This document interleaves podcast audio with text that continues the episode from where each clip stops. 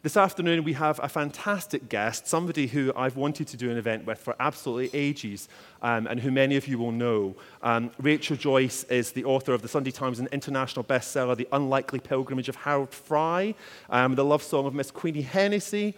Um, Harold Fry has been translated into more languages than I knew existed 34. Um, there you go. Um, and she's also done over 30 original afternoon plays for Radio 4. Um, the novel that we're going to be talking about today um, is The Music Shop, which you'll notice I have dressed entirely in blue to match the cover of. That's how much effort I make. Um, if only everybody at Cheltenham made that much effort. Um, anyway, it's her fourth novel, um, and it follows record shop owner Frank, who has a talent for music therapy. He's got this big chaotic stack of vinyl, and from it, he can find the very song um, to cure his customers of their emotional woes. Not necessarily the song they might want, um, but the song that they will need. Um, and we'll see today if we can find the perfect wine um, to match this fantastic novel. So please welcome Rachel Joyce.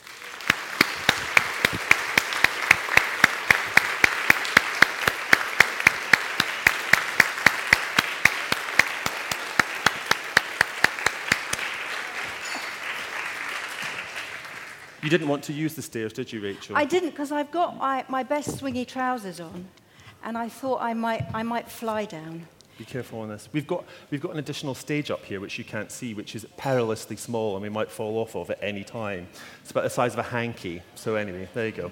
Um, so let's talk about the music shop. It's well, I mean, I love all your novels, but this one I found particularly enjoyable because I could listen to music as I was reading it. There's a, there's Yes. a playlist. There's a Spotify playlist which I always forget to mention, so thank you. So, you right go. at the beginning of the book, uh, there is a very clever little reference to the, the Spotify link. And as you read it, you can listen to all the music that Frank prescribes for his customers.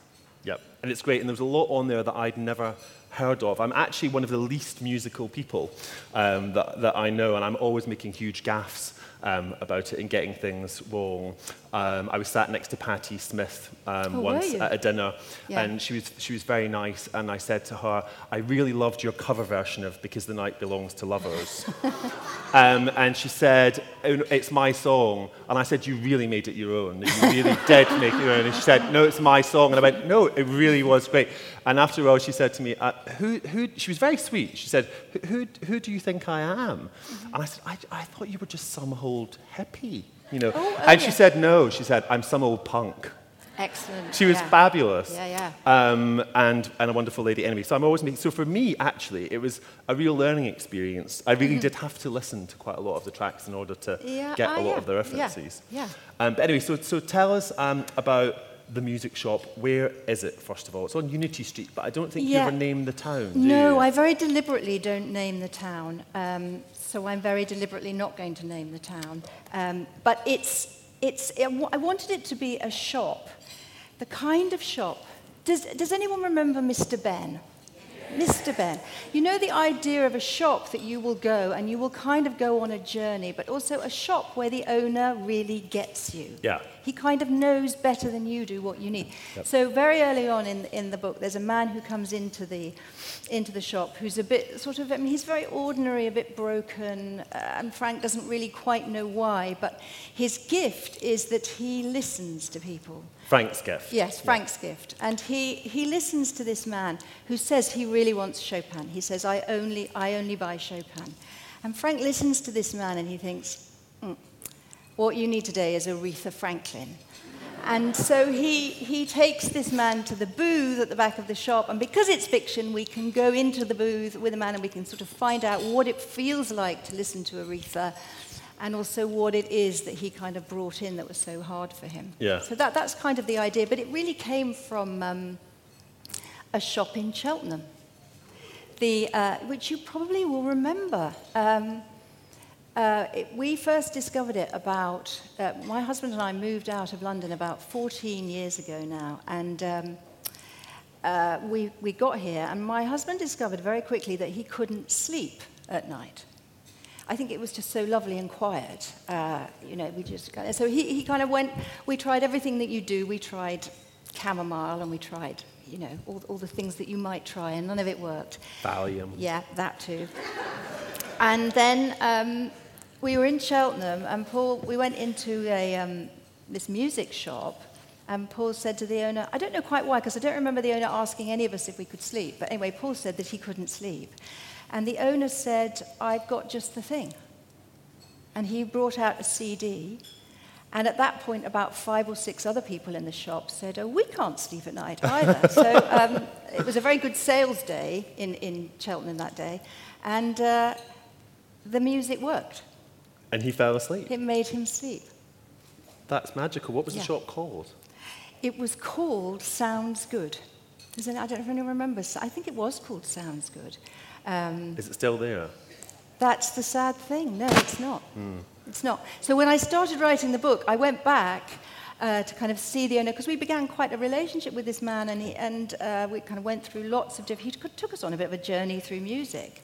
Did you And- know much about music at that Well, I, point? kn- I knew about classical music, and also my dad was a jazz drummer when I was a child, so we had quite a lot of jazz playing. Uh, my mum was an English teacher, so we also had um, somebody reading Canter- the Chaucer's Canterbury Tales in Old English, right. which wasn't quite so good At for home? dancing to at home. Yes, God, that's yes, heavy. Yes, yeah, That's for the memoir. yeah, yeah. Um, so and, and so so there was so there was So there mu- was, always music. around, always, always music. Um, and I really love music, but my real, I am not a musician, and uh, uh, yeah, I can't play, I can't read music, and I, I mean, I can't, I can't talk about it in a technical way. But I thought with the book, I really wanted to write about music in a really personal kind of electric, visceral kind of way. Yeah. But I also wanted to make sure that it was a book that was about every kind of music and that it would be a book that's about music for people who don't necessarily think they know a lot about music. People like me, in fact. Exactly, there you go. And the, each chapter um, has a kind of musical pun title. The, the structure is side A, side B. I've taken my glasses off, by the way, because they're filthy. It's like I've got cataracts. Oh. Um, I, I, I, now, you're now a lovely blar. That's fine. Um, the, the structure is side A, side B, side C, and side D, but we go yeah. backwards and forwards in time. We do. Um, so the present day story is Frank in his yes. music shop. Yes. Um, and then what, what's the story in the past? The, the, well, the, because Frank is, as I said, this sort of healer, he, he's a man with a gift for helping people find what they need. But of course, I don't know whether it's the, the case with most healers, but I think it's interesting with healers when they have to help themselves. Mm. Uh, he's completely unable to accept any sort of help and any sort of healing that might help with a very, very kind of old, old wound that he's carrying, which is really to do with his past. So um, the book falls mostly in 1988 which is the year that the, in this record shop. But in between that are scenes with Frank as a little boy and his mother, who's a kind of. Uh, she's a great character. She's a, she's a kind of extraordinary woman who knows everything about music, but not much about looking after little boys, hmm. possibly. Mm. So it's, it's sort of, th- those two stories run run parallel. And gradually you begin to piece together why Frank is the man he is. Now, and we're not going to give away any spoilers about it, um, about what that, what that secret past is, um, or indeed about the events that, in, and we can talk about the beginning of the events that intrude into the present, but not, not reveal what they No. are. Um, so Frank is in his record shop on Unity Street. Yeah. Um, in this town that you don't name, but it has a, I was thinking it was York and then I thought it was Durham. I know you're not going to tell me, but I will No. keep guessing. Um, and, the, and it's got a cathedral and it's got a kind of a lake and it smells sometimes of cheese and onion. Yes, yeah, there's a factory with, uh, that makes crisps. Yeah. So there is often a smell. If the wind is blowing in the wrong direction, then it gets quite a pungent. chea- None of the wines that you're about to taste have anything to do with cheese and onion. You'll be, you'll be thrilled to know, or maybe disappointed to know. Um, so it's there, and so Unity Street. Um, tell us who else is on Unity Street. So he's not alone. Yeah, Frank. no, Frank is not alone. He's on this little rundown street, which is really a kind of street where a lot of people who might otherwise seem a little bit sort of abandoned and out on their own have all found that they have a home. And uh, he's in um, a parade of five shops. Uh, Frank's music shop is in the middle, but next door to him, he has there's a tattoo salon run by a quite foul-mouthed kind of punk. And I really like writing foul-mouthed women because I think I don't do swearing terribly well. so it's really nice to write women who, who do it really, really well. Uh, And then there's, there are two, there's a funeral directors run by two old brothers who've never married and who are sometimes seen holding hands. They were a bit Gilbert and George for me. They- That's yeah, how I yeah, sort of no, visualised them. They are, yeah, yeah, they are. And then there's a religious artifacts shop run by a man who um, only drinks pineapple juice, which again is no good to you at all today. But um, you know us- that's that's what he has to drink. Because he was an alcoholic. Yeah, yeah. And he was he, he Father Anthony. Yes, Father and He Anthony. was he was cured of his problem He was music. cured by Frank cured him of his problem through jazz. I think probably jazz would cure a lot of things actually, but. Um, yeah, so, so there's little, this little group of shops, which I hope we come to love, but very quickly we realize that uh, there is a huge pressure from a very big developer to kind of come in and knock down the whole lot, as was happening a lot in the 80s. Yeah. And it's really, you know, can these shops hold together? Can these shops where hardly anybody really goes anymore, but we Yeah. really need these shops, Yeah. um, can they survive? Yes, it's kind of, I mean, it's a love letter to all those independent shops, to really, indies, isn't it? Yeah. yeah, to indies. It's, um, yeah.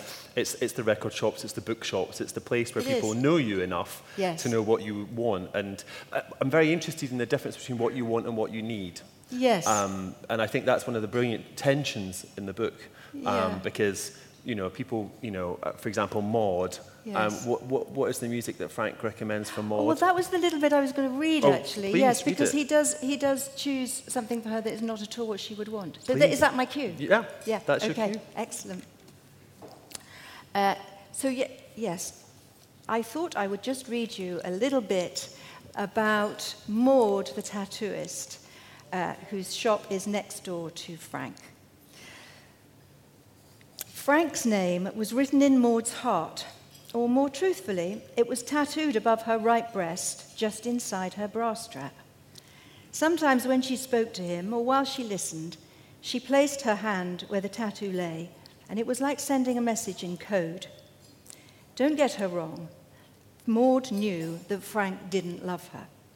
The problem was that he had a kind of empathy for everyone. There seemed to be no end to the amount of bad news the man could absorb. His shop was permanently occupied by people who would otherwise be roaming the streets or weeping in bedsits. And women were the worst anorexic girls, unmarried mothers, battered wives. Frank was so busy loving other people, he had no room to accommodate the fact that someone might turn round one day and love him straight back. Or maybe he just didn't want to. She thought that sometimes. It had happened, Maud's love, the first time Frank found her a record. Try this, he'd said. Try what? she'd replied. Go on, sit in there, put on the headphones. There's something I want you to hear. She said, But that's an old wardrobe, Frank. I'm not sitting in there. Here she was wrong, apparently. It was a new listening booth. Yes, this horrible wardrobe with small jewelly birds in the door now housed a velvet chair trimmed with little tassels and a headset so large it was like wearing a hat full of music. So she'd sat on the chair, just as Frank asked. She'd shut the door, and it was strange. It was the same as hiding when you were a kid. Only this time you weren't surrounded by your mum's dresses and your dad's suits and trying not to breathe in case they found you. It was like hiding inside a record. Time stopped. Tick, tick. I think you'll like this, Frank's voice had boomed from the other side of the door. Tick, tick. Barber, Adagio for strings. She'd never even heard of the guy. Maud played Def Leppard, the louder the better. Anything to silence the voice inside her. Where is that girl? Fetch the belt. Why can't she be a good little girl? But Frank played her the record, and it was like walking through a magic door. It was so sad and so simple, it could break your heart. But it didn't. From the softest of beginnings, it built and built as if it were climbing a set of stairs until the violins were practically screaming, and then it stopped. Nothing. Her heart had swooped to her mouth. When the music started again, she was in tears, like a switch had been flicked, and her eyes were spouts. Because life goes on, the music told her, even when you think it can't. Yes, there is fear. There is real cruelty, not knowing what the hell. Those things are there. But listen, because there is this too this beauty. The human adventure is worth it after all. As she left that booth, the music was in her heart. The shop was just the same, the past was just the same, but now there was also this, this whatever it was, this truth. It was no less than a small miracle, and Frank had given her that. Was it okay? he'd asked afterwards. How could you say? How can you tell a man with eyes like chocolate drops that by sticking you for eight minutes in a cupboard, he has changed your life? He knelt at her feet, gazing at her from beneath that floppy fringe. Well, she assumed he was gazing, and smiling with his soft mouth. So here she was, all these years later. How many nights had she sat with him in England's glory as he told another story about a customer who needed his help? How many times had she fetched a takeaway and pushed open the door of his shop, pretending a date had not turned up? How many Christmases, New Years, birthdays? One day they'd jack it all in, move out of the city. Real love was not a bolt out of the blue. It was not the playing of violins. It was like anything else. It was a habit of the heart. You got up every day and you put it on same as your pants, your boots, and you kept treading the constant path.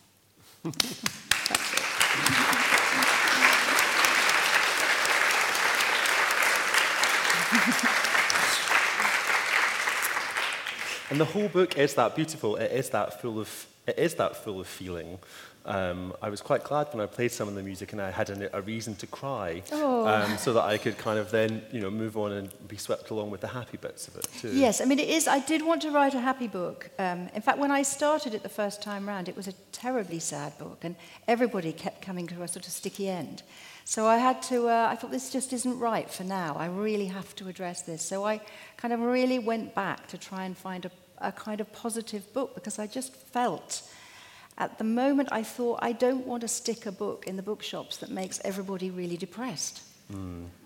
Yes. I just, I just thought I need to feel hope. Yeah, yeah, and you do. It's a very, very hopeful book. I mean, there's loads of sadness in it, but there is there well, is yes. I mean, you can't you can't really have you know in order to other. win happiness, yeah. you know, yeah. you have to have been through some stuff. Yes, and it is hard one. And in the case of Maud, what I think is is really interesting is that you, you, you have three sentences about why she is the way she is in the entire book. Yeah.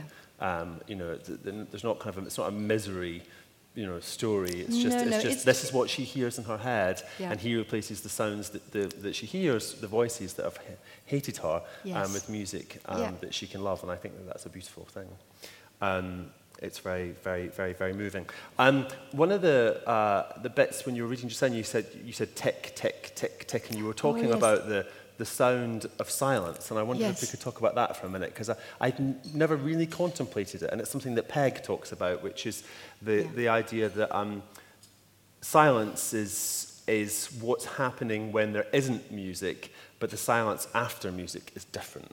Right? Yes, it's the, it's the idea that silent music sort of comes out of silence and it goes back to silence, but the silence that you hear at the beginning of a piece of music is never the same as the silence at the end because you've gone through something on the way. So yeah. it's kind of informed the silence. Um, but it's all, I mean, so it, and also there are silences within music. It's sort of like, I mean, for me, knowing nothing about music, it, it sort of feels like the punctuation. It yeah. feels like it kind of highlights things, or, or sometimes it makes you sort of, because when music stops sometimes and it's supposed to be going, yeah it can really, I mean, it, it, can really take your breath away, can't it? And it, I, and it can be very funny, it can be really scary, But all those things, to explore those things in the book, felt, you know, a real kind of bit of a gift, really. Mm. And just to lie on the floor listening to music wasn't a bad thing to have to do. I was going to say, did you lie on the floor? Because you, you, you have that, that's one of the instructions that Frank had yes. from Peg, which is yes. lie, lie, on the floor. You've got to lie on the floor with your headphones on, and you've just got to really listen. And that, you know, listening doesn't mean that you just, you know, load the dishwasher at the same time, or you actually just stop and you listen. And I think it's partly because I think we don't listen quite as well as we maybe could. And hmm. I don't actually just mean about music. I think we have slightly lost the knack of just hearing what's going, what's really going on. Mm. Um, so it, yeah, it, it, it felt, and yeah, I mean, it was a lovely thing to do, but for me, it was the only way to kind of find how I was going to write about music. Yeah. There was a stage when I was writing the book when um, I think you must get, when writers are writing, there are stages, aren't there, where it, everything goes wrong and then Yeah, your body horrible. starts seizing up, Yeah. you know, just to kind of can make things even worse. Yes. So my back decided it would be a great idea to play up. And uh, there was one day where I, I don't normally have that kind of problem. So I went to the doctor and I was given a mix of, I think it was pretty much cocodamol and morphine. And Valium? And that, probably, Probably that as well. And I came home and I took, I took it, and I was out for about three days. Good God. I mean, I really was out. But I, I also took the opportunity to listen. It's a way, very good way to listen to Miles Davis.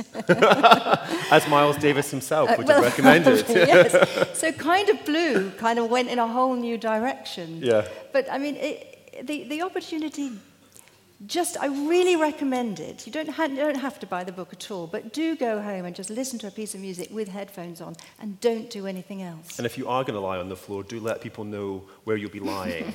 um, eh, otherwise, that's probably why your back went from sort of treading on you as they came through the house. Um, so the, the, there's Frank in his music shop and he's, you know, he's getting by um, mm. and then a, a Woman Falls to Earth, one of your lovely punning titles. Yes. Tell us about Ilse. Yes, so Ilsa is, um, so Frank kind of, at the beginning of the book, it's clearly not, you know, he's kind of okay with how life is. He's made it work. He doesn't necessarily want it to change. Nobody is really particularly close to him, but he, he's kind of safe like that.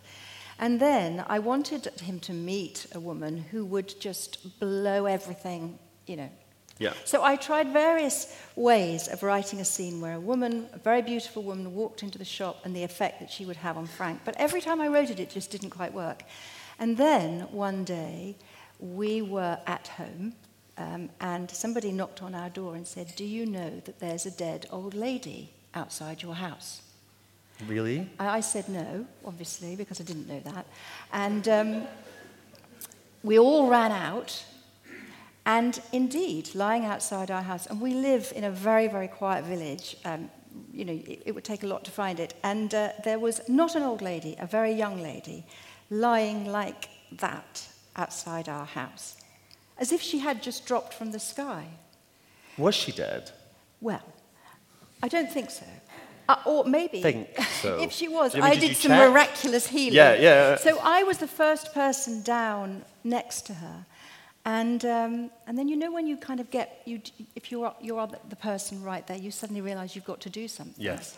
And so I, um, I thought of my best casualty things, and I said, stay with me. and quite wisely, she kept her eyes closed. She remained unconscious. Did she start laughing at that point? No, she didn't. She was completely out of it. Really? Completely, yes. But then eventually she did start to, to waken. I mean, I, I, I've got kind of various ideas about what happened, but she was definitely unconscious. Diabetes or something. I, I know. I, th- I think. I think she Did she needed talk to you? What a little tiny bit, but not very much. She was she was very secretive. But what happened really was that helping this girl, I kind of made this connection with her. I mean, I Mm. don't think I brought her back from the dead. I certainly don't think that. And I think maybe I pulled her a little bit out of it. She decided it would be okay to not be unconscious anymore. Right. Um, but the point was, I thought that connection that I've made with this stranger is really good for Frank. That's how Ilse Brauchmann must enter this book. So one minute she's standing at the window, and then the next she's sort of flat on the pavement. And Frank has to go out. He has to pick her up. He has, so he has to connect. Amazing. Of all the things in the novel that I thought might have come from real life, a woman dropping dead outside the window was not high on my list. Well, there you are, you see. That is pretty incredible, and also quite a good gift for a novelist. I wish Yes. that had happened when I was finishing my book, something like that. An ending would just happen outside my house. Um, we're going to be welcoming uh, Rebecca onto the stage in um, just a moment, and just to remind you that we will be talking uh, through all the wines, and you can give us comments, and then we'll have proper questions um, at the end. So um, please welcome to the stage Rebecca Palmer from Corney and Barrow. Oh, she's doing the stairs as well. well done, Rebecca.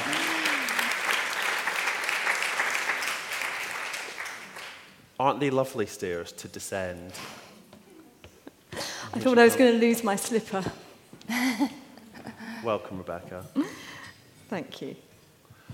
Um, so, when we were talking about the process of shortlisting um, wines for this novel, um, sometimes there are wines in a novel or drinks in a novel that you can play with. You don't want to be obvious, um, but you know you can kind of take a, a, a tangent. But with this, there just aren't any well, if I'd realised, I'd have popped them in. But um, but, um, but which is great because it means that it's rather than being literal, it's Yeah. properly literary. So it's you know it's a bit of a more of a challenge for you. So where Yeah. did you start?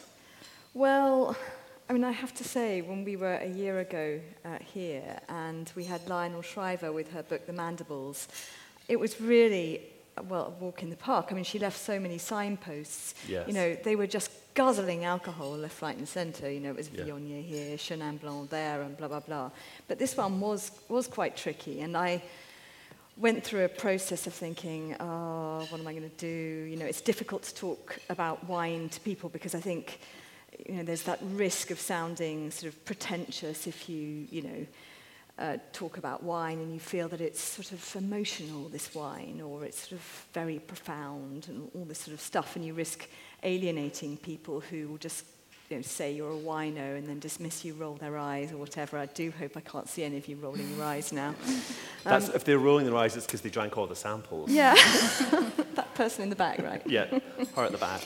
So I really had to go back to basics. I did have a frank moment. Right. Uh, where, you know, there's this bit I, bit, I just had to read it out actually because I loved it. It said, uh, you know, when he's trying to, uh, to talk to Ilsa about, um, about music, and he just doesn't know what to do. He's got an attack of the nerves, and so he summons all, the, all his friends um, from Unity Street.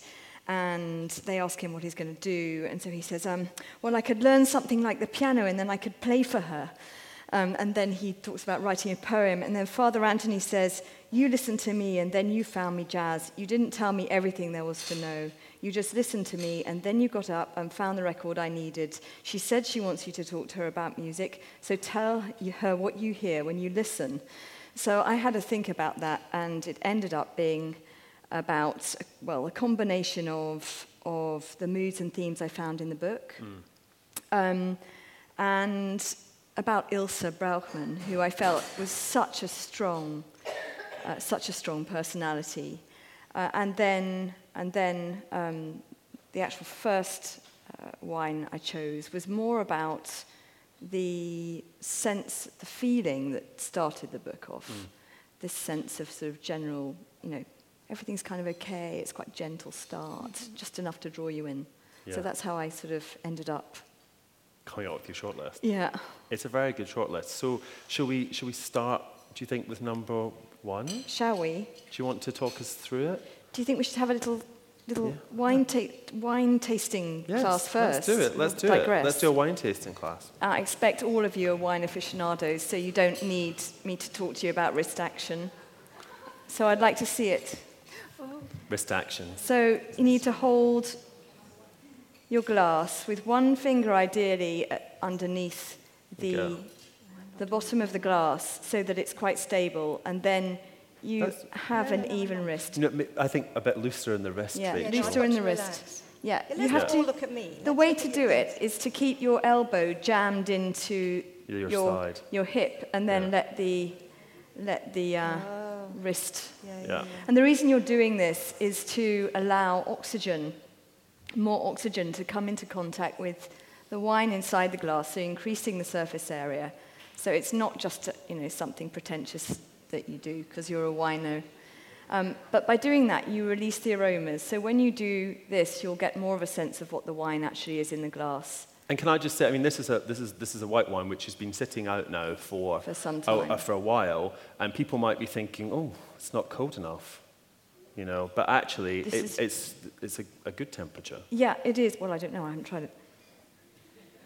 I mean, it might be a little bit, actually, a little tiny, tiny fraction of one for us. But I, I, hmm. I think that you, I think that there's just a general thing with people where, with white wine, where they sort of take it straight from the fridge. Absolutely, and, it, and they shouldn't. And they shouldn't. You shouldn't do that because when a wine is too cold, you can't. Um, you know, it just kind of clamps up a bit like you know, if you go out on a winter's day with a t-shirt on, you know, you're just going to feel instantly, you know, not like really doing very much. Um, I wondered a where you were going with down. that. I know, I did wonder where I I, really was going with that myself, Yeah. actually, for a moment. I mean, I really did, I did, my mind went somewhere else. Um, But what I'd like, anyway. and I think the thing, the reverse is true actually. Yes. Um, for red wines, a lot of the time people drink them at room temperature, but a lot of the time that's just too warm. And if Yeah. a wine gets too warmed up, if red wine or white wine gets too warmed up, then you, you sort of lose. it gets baggy. It gets, it does get baggy, doesn't Baggy. it? Anyway, what I'd like you to do, swirl as you did before, swirl. and then clamp your hand over the top, so that the top is entirely covered, and just leave it there for a bit. Because what's going to happen is that the aromas from the wine will collect above the surface of the wine. Now I'd like you to just lift your hand off and jam your nose in. I don't mean like be delicate about it, just bung it in. And you'll get a lot more out of it that way. Yeah. I mean, it's certainly fine at times, particularly I find on a Monday night, to just get the wine. And good, isn't it? it's, Yeah. it's quite likely that, you know, it won't hit the side, so to speak. Straight You know, down on a that Monday first, night. That first Friday night glass of wine is fabulous, but you will get more out of it if you use this And, technique. and what are you what are you smelling? What are you getting on the nose from this? People can feel free to shout out quinoa if they want or whatever it was. Any quinoa going on? No. Um, I find it. It's a, cl- it's a classic white Burgundy, this wine, which is, is made from the Chardonnay grape from the Burgundy region. It's, so it's entirely Chardonnay. it's entirely Okay, Chardonnay, Yeah.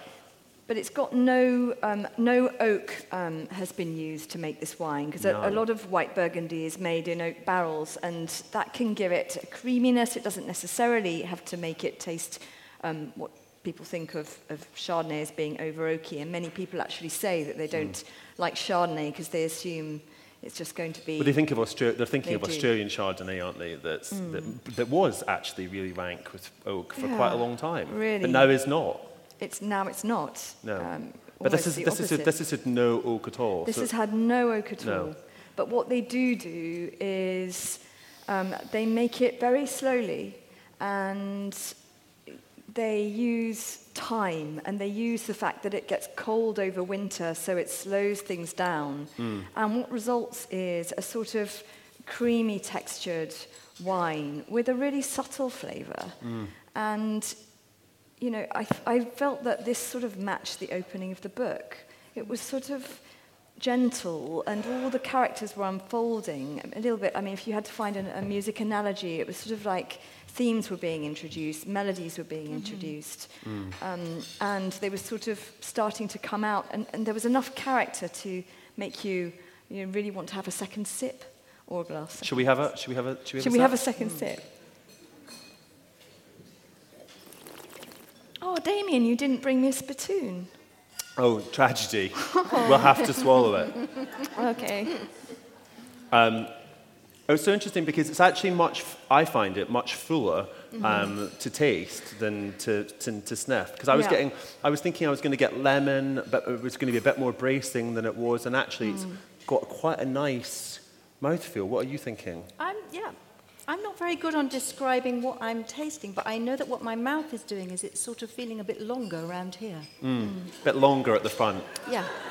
Okay. I I'll think- go with that.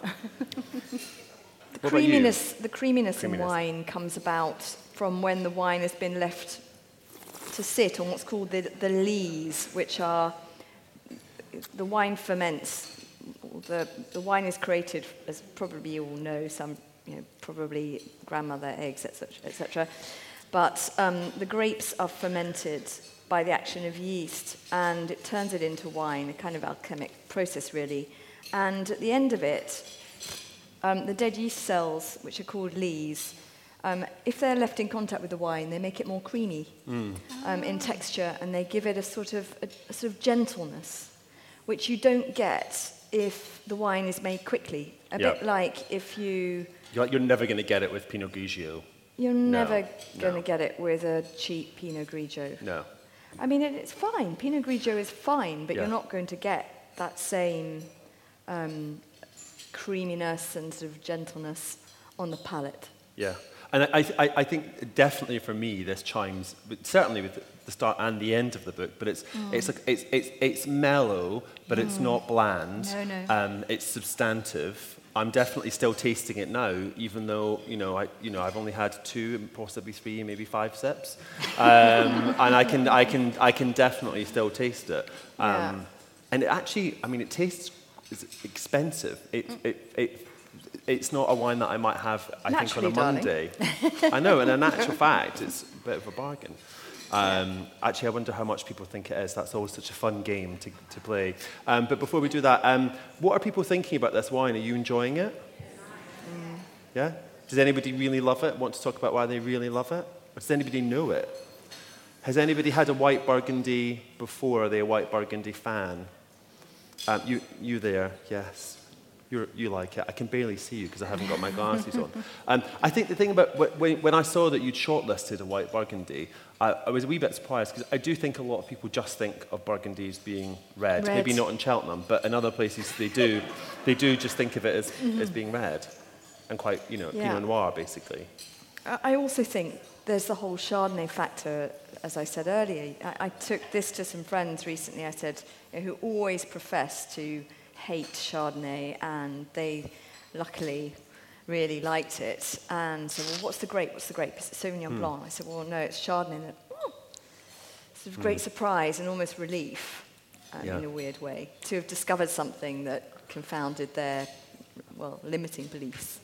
But I mean, that's very often the case, though, when people don't, you know, if you're, if you're looking at wines from France, you're, very, you're, not, you're not often going to get the great variety on no. there. People are very often, you know, misled. They'll see Chablis and they'll think Chablis is a, is a grape and, you know, be confused about it and feeling mm. then embarrassed or a bit awkward about asking for it. And I think people should never feel that way about wine. It's, it's like when people intimidate people about books where they don't know an author. You Yes. know, Or what do you, oh, you haven't read Chekhov or you, or you don't listen to mm. Barber. It's like, oh, for God's sake, no, I don't. Just, you know, give me the book or give me the wine. So I, I think this is, you know, making it much more open to people.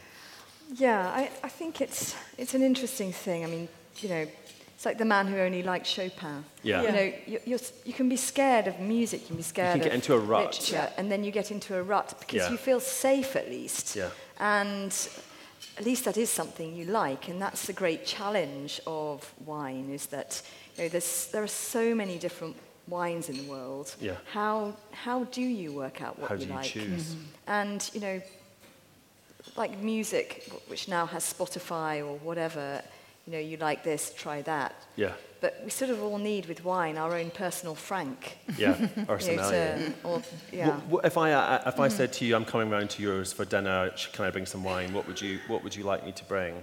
What's your favourite Uh, tipple? I probably, well, it depends what we're cooking. Um, Yeah. I mean, we don't need to be too hung up Well, on no, it, no, but I mean, let- I'll tell you what- I, I'll I, you there might be my- some, what are you I've cooking? recently discovered, um, and I was, I was I've, I worry a bit that I'm a bit behind everybody else, but just recently I've discovered orange wine. Hmm. Uh, and um, there's one, actually, I had a bottle of it in London, and uh, we really, really loved it. And then I found that M&S in Cheltenham There you go. does a very, it's a Georgian orange Yeah. wine. The and home it's of wine. really, really delicious. And it, I really like it because it sort of tastes, this probably isn't a very good thing to say, but it sort of tastes dusty.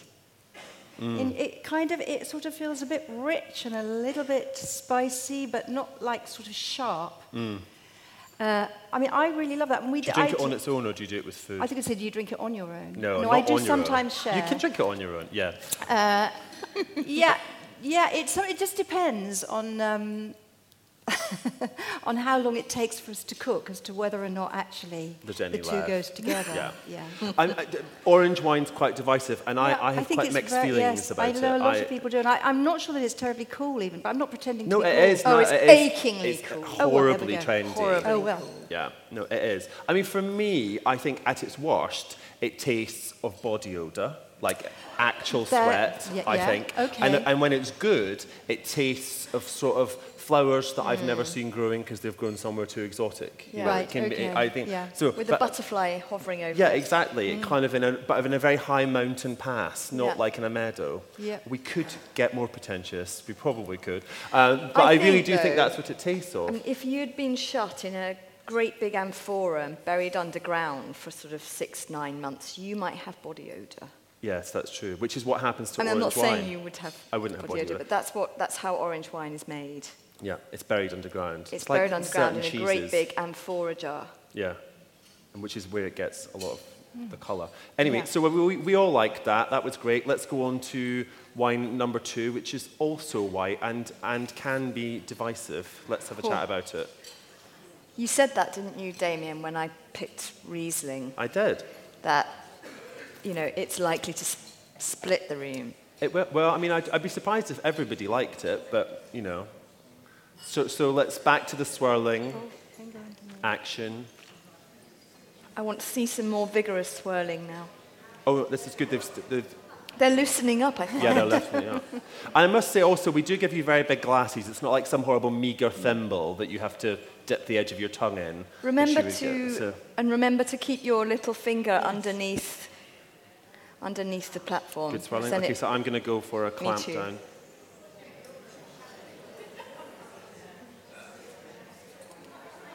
Down. See? That really works. We'll come back to them in a sec. We'll let them talk amongst themselves for a second. so this wine is from So this Al- is this is German, this is Alsace. This is from but this Alsace. is Alsace, so it's almost German. It's almost German. But so a friend of mine heard this book read, read on Radio 4, right? Was it Radio 4? Oh, yes, yes. Yes. And so I said, Oh no, I don't know what to choose. I don't know what to choose, but I want to dedicate a wine to Ilse Brauchmann. And she said, Oh, well, she's got to be German Riesling. Come on. She's, you know, because Riesling has very um, high acidity, natural acidity in the grape, and it's quite makes a wine quite upright, quite, you know, if, if you like. Um, uh, a really tart russet apple, or if you occasionally might be found, you know, sucking a lemon. Oh, gone a bit far. this is for you. And this, this acidity, for me, this uprightness, this sort of firmness, really personified Ilse Brauchmann, if I As had to find a grape, a grape yeah. variety. Yeah. But the problem, or, or perhaps the reason why I didn't want it to be a German Riesling, is that German Rieslings can actually, well, they're very different in style, but many of them can be quite delicate, low alcohol, quite sort of yeah, like um, more about the, the sugar, yeah. and, and but quite too delicate. And there was something really strong about yeah. Ilsa. She's really, a strong character. Uh, you know, and so you, you've got, you know, beautiful bone structure and you know that sort of poise. But there's softness, there's vulnerability, there's curve to her somehow in her Yeah. character. And so for me, you it had to be something that was, you know, had some strength. Should we, should we have a sip? Let's have a Oh, just have a sip.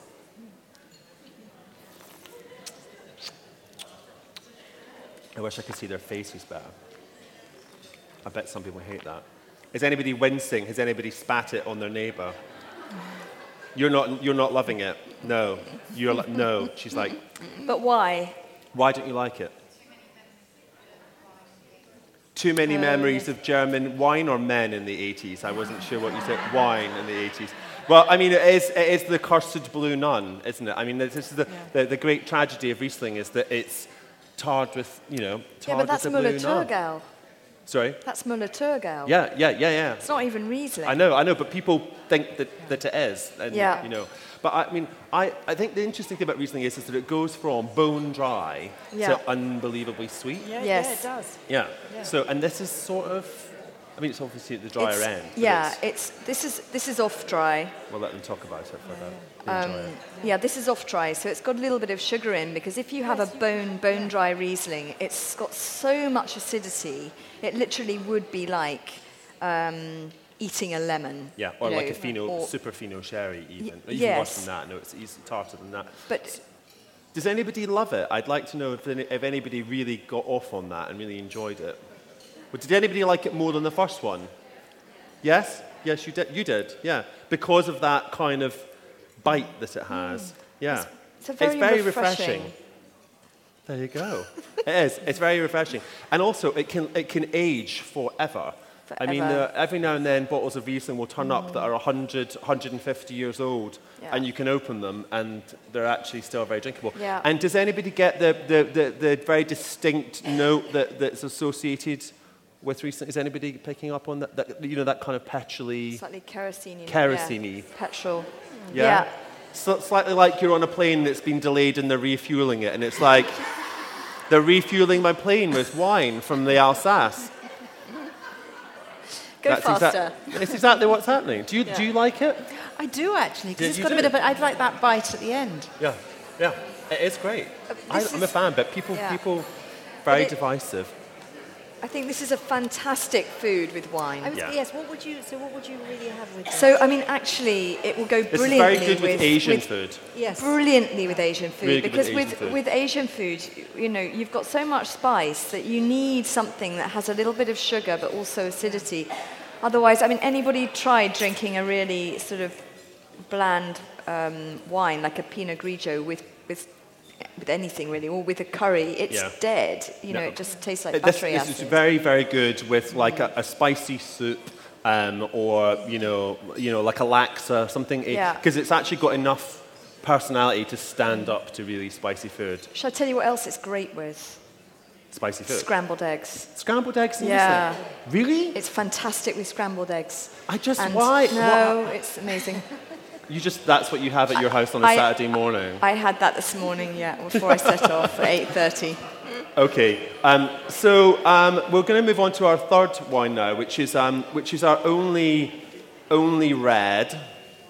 Um, and I do, I do, I have to say, I think that wine, without giving too much away about the novel and, and Ilse's character, I do yeah. think it's very representative of her character, don't brilliant you? for her. It's completely brilliant. Yeah. Yeah, really, really well chosen. So wine Chilled number three. well. More swirling. More if swirling. If you've, if you've got your wine, if there's any left. Be careful with your swirling, this one will stain if you... I'm just, do you know, I haven't tried this one. I, Have you not? I think maybe years ago we tried it. I haven't tried it for years, so This is, this is just a very individual You love it. state. I, I, I really love it. I mean, it's been open in the glass a little bit, so it's, it's actually gone mellow the way I want it to be. But they're, all, they're, all, they're all like swirling like mad now. They're Yeah, like- no, Are they swirling? Great. Right, and cover it up. Cover it up, and in you go. Oh, it's so strong. Oh. it's so big. So I think let- let- let you've got to have a sip, because otherwise what. I say won't make any sense.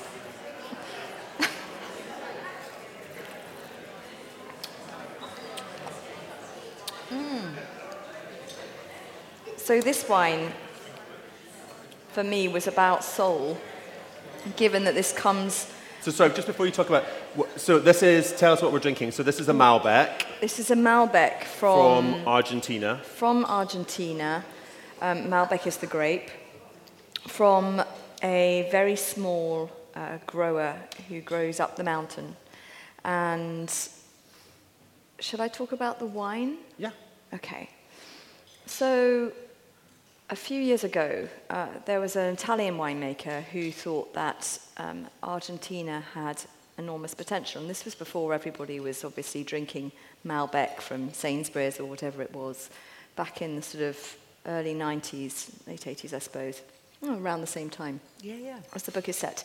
And he had made wine in Italy, but he wanted a, a bit of a challenge and ended up in Argentina. And he went for a walk one day. He was up in the hills and came across this really dilapidated vineyard. And there were just loads of brambles and weeds. And he, he saw these vines, and you know, they, were, they were just sort of all bent over and, and kind of, you know, literally some of them were lying on the ground and they were all gnarly and, you know, these, these vines, they looked like people. I mean, little old women and men, like 80, 90 years old. And he saw, because these vines were planted direct on their roots, which you can't do anymore. Nobody does it um, mm. for various reasons. And, and so he knew that they were vines from, you know, the early 1900s. And And he thought, oh my gosh, what have I come on, eh, come, uh, found here? What have I come upon? And it was actually, uh, there were grapes on the vines, and he tasted them, and, and he just bought this vineyard there and then, even without talking to the, the investor that he got interested in this, this idea of this project. Um, and then they started making wine, they rehabilitated the vineyard, they lifted up all these little gnarly old vines that were all broken. And they started making this wine, and it was just amazing. It was only one bunch of grapes every few vines. It takes about three vines to make a, you know, make a bottle, whereas three vines to make one three bottle. Three vines to make one bottle, and normally you get, you know, at least, you know, a bottle, two bottles from a vine. Yeah. Um, depends on the grape variety, but this was amazing. So very, very low yielding, much more low yielding in terms of grapes than you know a, wine from Bordeaux that might be costing you know 200 quid a bottle. Mm. So this was amazing.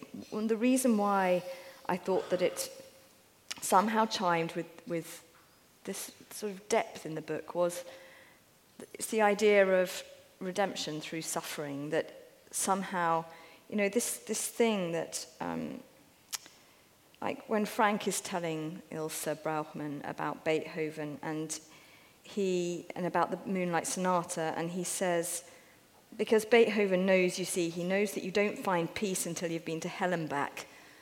And there was this, mm. this feeling that these vines had really suffered. They hadn't been looked after. They'd you know, come over from France, southwest France, where they also grow Malbec in the 1900s as immigrants. And they just had been forced to fend for themselves. And through suffering, they had produced something mellow and amazing where the edges are rubbed off. You can't taste the tannin. Mm. Yes, it's, it's strong, it's, yeah. it's got alcohol in it, but it's also smooth. It's ripe. I mean, how do you get that out of a grape? The way you get, how do you get soul out of a voice? You know, yeah. you could say, how do you get a Dusty Springfield or, or an Aretha? Mm. Yeah. You know, we've all got a voice, but how do you make it that? And it's the yeah. same with grapes. That's beautiful. It is. That is very beautiful. And um, what do people think about this wine? Yes? No? The thing about Malbec, when, it's, I, it's, when it's very low yielding and when it comes from a high altitude site, I mean, this is up in the Andes or in the foothills of the Andes, and you've got an extraordinary light intensity, you've got UV, and it brings out these floral violet notes. And if you just. Definitely violets. Yeah, if Definitely you pause violets. for a moment and you have to almost do what they would. Frank was telling Ilse to do, you have to, or Peg was telling Frank to do, you have to lie on your actually maybe not lie on your back, but you have to sort of close your eyes and just let it, you know, let it be yeah. and smell it gently in your own time. And then these aromas start to come out. And it probably, probably sounds quite pretentious, but, you know, you have to be a bit contem contemplative about stuff. I think, I mean, I, I, I think it's a really rewarding wine. It's not a wine that I drink a great deal of because I find it so intense. Mm. So I mm. find that if I'm, if, you know, if, I, if I'm having it, I'm having it and there's nothing else going on that yeah. night, you know, and I probably will end up lying on my back. But um, I, I, I, I, I do find it quite, you know, it's quite big. I would definitely not drink this wine in the summer. I would no. drink it, I would drink it in the winter. No, it's a um, winter wine. Yeah, it's a winter it's wine. It's a mellow wine. And I yeah, think it's a mellow winter wine. It's I love the colours. If yeah. you look around the edges, you get a kind of um, wonderful, there's a sort of almost a magenta yeah. um, or mm. a violet around the edges. It's got great depth. Um, does it, I, I, find, I do find it can be too much, though, for me. Mm. I, do, I do love it, but I do find that it can be a lot. Yeah. It's intense. Yeah, it is intense. intense. But I think yeah. the, the, I found that about the, the novel, actually, it's got so much emotion in it, so yeah. kind of full of this sort of stuff going on. It's almost too big for something like a delicate Pinot Noir yeah, or no, a. Um, and anyway, it's, I think it's quite mellow. I think what I might do is I might ask them to vote for the three, Ah. but then I'm going to ask you to choose the one that, that, Oh, that that, like that you would do, and then give your rationale for it, if that's all Okay, right. Is that yes, all right? is. Okay, so um, Rachel is actually going to choose the bottle to go um, with her book. Um, but before she does that, I thought it would be really enjoyable um, if we gave you a vote. This will be a non binding vote, much like the Brexit referendum, but with far reaching consequences. Um, so, if, um, if you think that um, wine number one is the best pairing, not just the one you like most, but the best pairing um, for this novel, can you put your hand up? Wine number one. Okay. Um, and upstairs, I can't see quite upstairs what's happening. How many hands are up? Somebody else can count for me up there. And then wine number two, which is the Riesling. The Riesling fans are right into it down there. They're like hands straight up. I would say that that's just behind, would you? Yeah, I think it's just behind. Yeah. And then the, the Malbec, the, the third, that is by far the most popular. That is, what was that? What did you, why is she, why is she, why is she scoffing? oh, she, two hands. Two hands. My God, three samples of wine and they're putting two hands up and cheating on the referendum. Um, okay, well then, I mean, I think it's clear your choice is the Malbec, but um, Rachel, which is, which is your choice? Well, I'm, I am inclined to agree because, one, I really love that story that you told. Um, and I think, you know, when you, because we, we go a lot to a certain area of France near to the Mont Ventoux, and we do a lot of wine tasting around there. And so part of the kind of joy of that wine is that I know the landscape. I have a, re- we, we kind of have a relationship with the different vineyards. I know the light. And it means something emotional to me. Mm. So, so you telling me about that story, I, I kind of love that vineyard before we've even started. uh, and I like, I actually, there's a part of me that actually, I think, yes, it is intense. Yes, it is full of stuff. And why, yeah. Why should I'm we shy away from that? Yeah. go with the intensity. So Yeah. you're going for the Malbec? Yes, A I round am. of applause for that choice. You're thrilled with that, aren't you? Yeah, yeah. Um, okay, so um, we would now welcome your questions um, for, for any, any of the three of us about, any, about the book, about any of the bottles, or about anything else that you've got going on in your life that you just want to share. anything you like, really. Anything that the wine might have made shift inside you. Um, man, I think a man there and then a lady there. I, I don't have my glasses on, so I'm taking a risk. Go ahead. Yes. Uh, just a point of information from the author. What was the Insomniac's Cure music? You didn't tell us what the. No. the I'm sorry, I haven't read the book, It's but I will. Bu- it, is in the book. Know I will, honestly. No, but I'm going to tell you, I am going to tell you, it's, it's very, it's kind of quite unlikely. Um, but it's a piece of music by a French Baroque composer called Perotin. And it, the piece of music is Beata Viscera. And the reason, it is sublime. It lasts two minutes. And really, if you're not going to do anything else uh, you know, as a result of listening about the book, please listen to this piece of music. Because it is one female voice and it goes up. It, and you think, this is just going too high. It's surely got to fall. And then it, it does. But then it goes so high. It, it is sublime. And the reason I think that it helped Paul to sleep, um, I might be wrong because he's here, he can tell me later, but I think the reason that it helped is because it, it says there's beauty, just like the little piece of Maud. And I think when you know, you're reminded that there's beauty, and I think it is important to remind ourselves that there is beauty, you can let go. Yeah. I have to say, I, I'd never heard that piece of music um, Yeah. un- until I read about it, and I went away, and it is very short. It's so short. Um, but it is astonishing and uh, timeless, and I think Yeah. it's a piece of music that I will always listen to now. I will. I don't know if I'll listen to it to make me go to sleep. Well, it's Uh, different but for it was, But it was very. It- It was. I mean, it was very tear making. Yeah. I did feel quite emotional. I am often emotional, but I was quite emotional reading, uh, listening to that. There was um, a lady there, I think. Yes. There's a microphone there for you. Hello, Rachel. This is Hello. um, a question for you.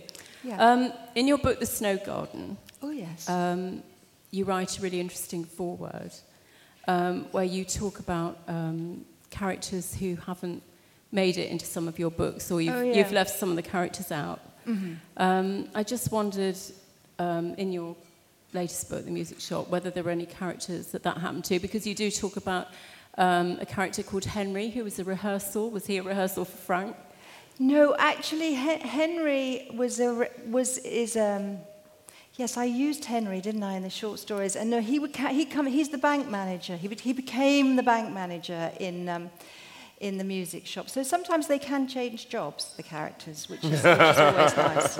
And in fact, Harold Fry, literally, I was, uh, uh, there was a period where um, we'd be driving along and we would always see Harold lookalikes. Right. And then one day I was stuck in the, on the, um, that road coming into Cheltenham where I'm always stuck. And uh, there was a van in front of me. And as you said earlier, Harold has been in quite a lot of different um, languages. But on the back of this van, which was advertising stair lifts, was a picture of Taiwanese Harold Fry. So I did think, well, he's now gone and got himself a job doing stair lifts, which, which seemed kind of quite likely. But I like the fact that, that characters can kind of, you know, keep moving. And Frank, for instance, when I started the book, I, I thought Frank was a very um, frail young man. And I wrote him that way. And then something about the book, it just, it just kept, I just thought there's going to be quite a lot coming at this man. And I think for the reader, they are going to start worrying that he can't take it. So, you know, that's the brilliant thing about fiction is that you come next day down to your desk and suddenly Frank has grown about three feet Yeah, and big. put on loads of weight Yeah. and really quite shabby. But it sort of worked for the books. It was like he, the book could now take. He's quite beery, isn't he? He He's- is very yeah, beery, Yeah, yeah, he is. He's very, he's very beery. Um, oh, Frank. I'm Frank. um, oh, okay. Um, other questions? Other other thoughts? Um, either about the book or about the yes, lady at the back. Oh no, you've got a microphone. You don't need to project unless you want to. Very good with these. Is- is it on? Okay. Um, I just wondered when you were looking for all the influences of the music, did you have to plough through tons of stuff, or did you use your own repertoire or your favourites, or how did you go about that? I- it's a fascinating It's a really thing. good question. I did, um, as I said earlier, I'm not, I'm not a musician, so I kind of, I knew I wanted to write about a man who knows everything about music, and, um, And then I thought, but I don't. Um, so then I thought, I've got to find out. So I read masses, listened to masses. And then what I ended up with, you must have had this, is you have a notebook that is about oh. that big and a yeah. book that was about, you know, that big.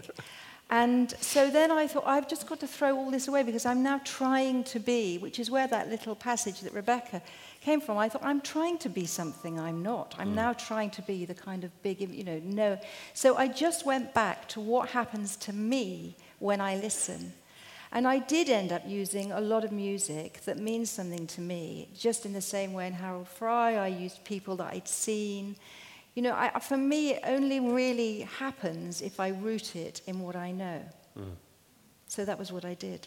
I mean, there, were, there was one time where I was convinced that in order to write the book, I needed to go to Mallorca Yeah. to see where Chopin had, had stayed. That And we sounds utterly essential. It, we did do that. It was a great holiday. And you did guess it. What? You yeah, did we it. did. Of Of course course, we did it. Of course you did Of course it. we did. Yeah, and yeah. then I, of course, discovered that actually it, it couldn't really fit in the book. But maybe it will come in another book. Maybe I mean, I was going to say I don't remember that interlude. No, that doesn't happen. No. No, Okay. no.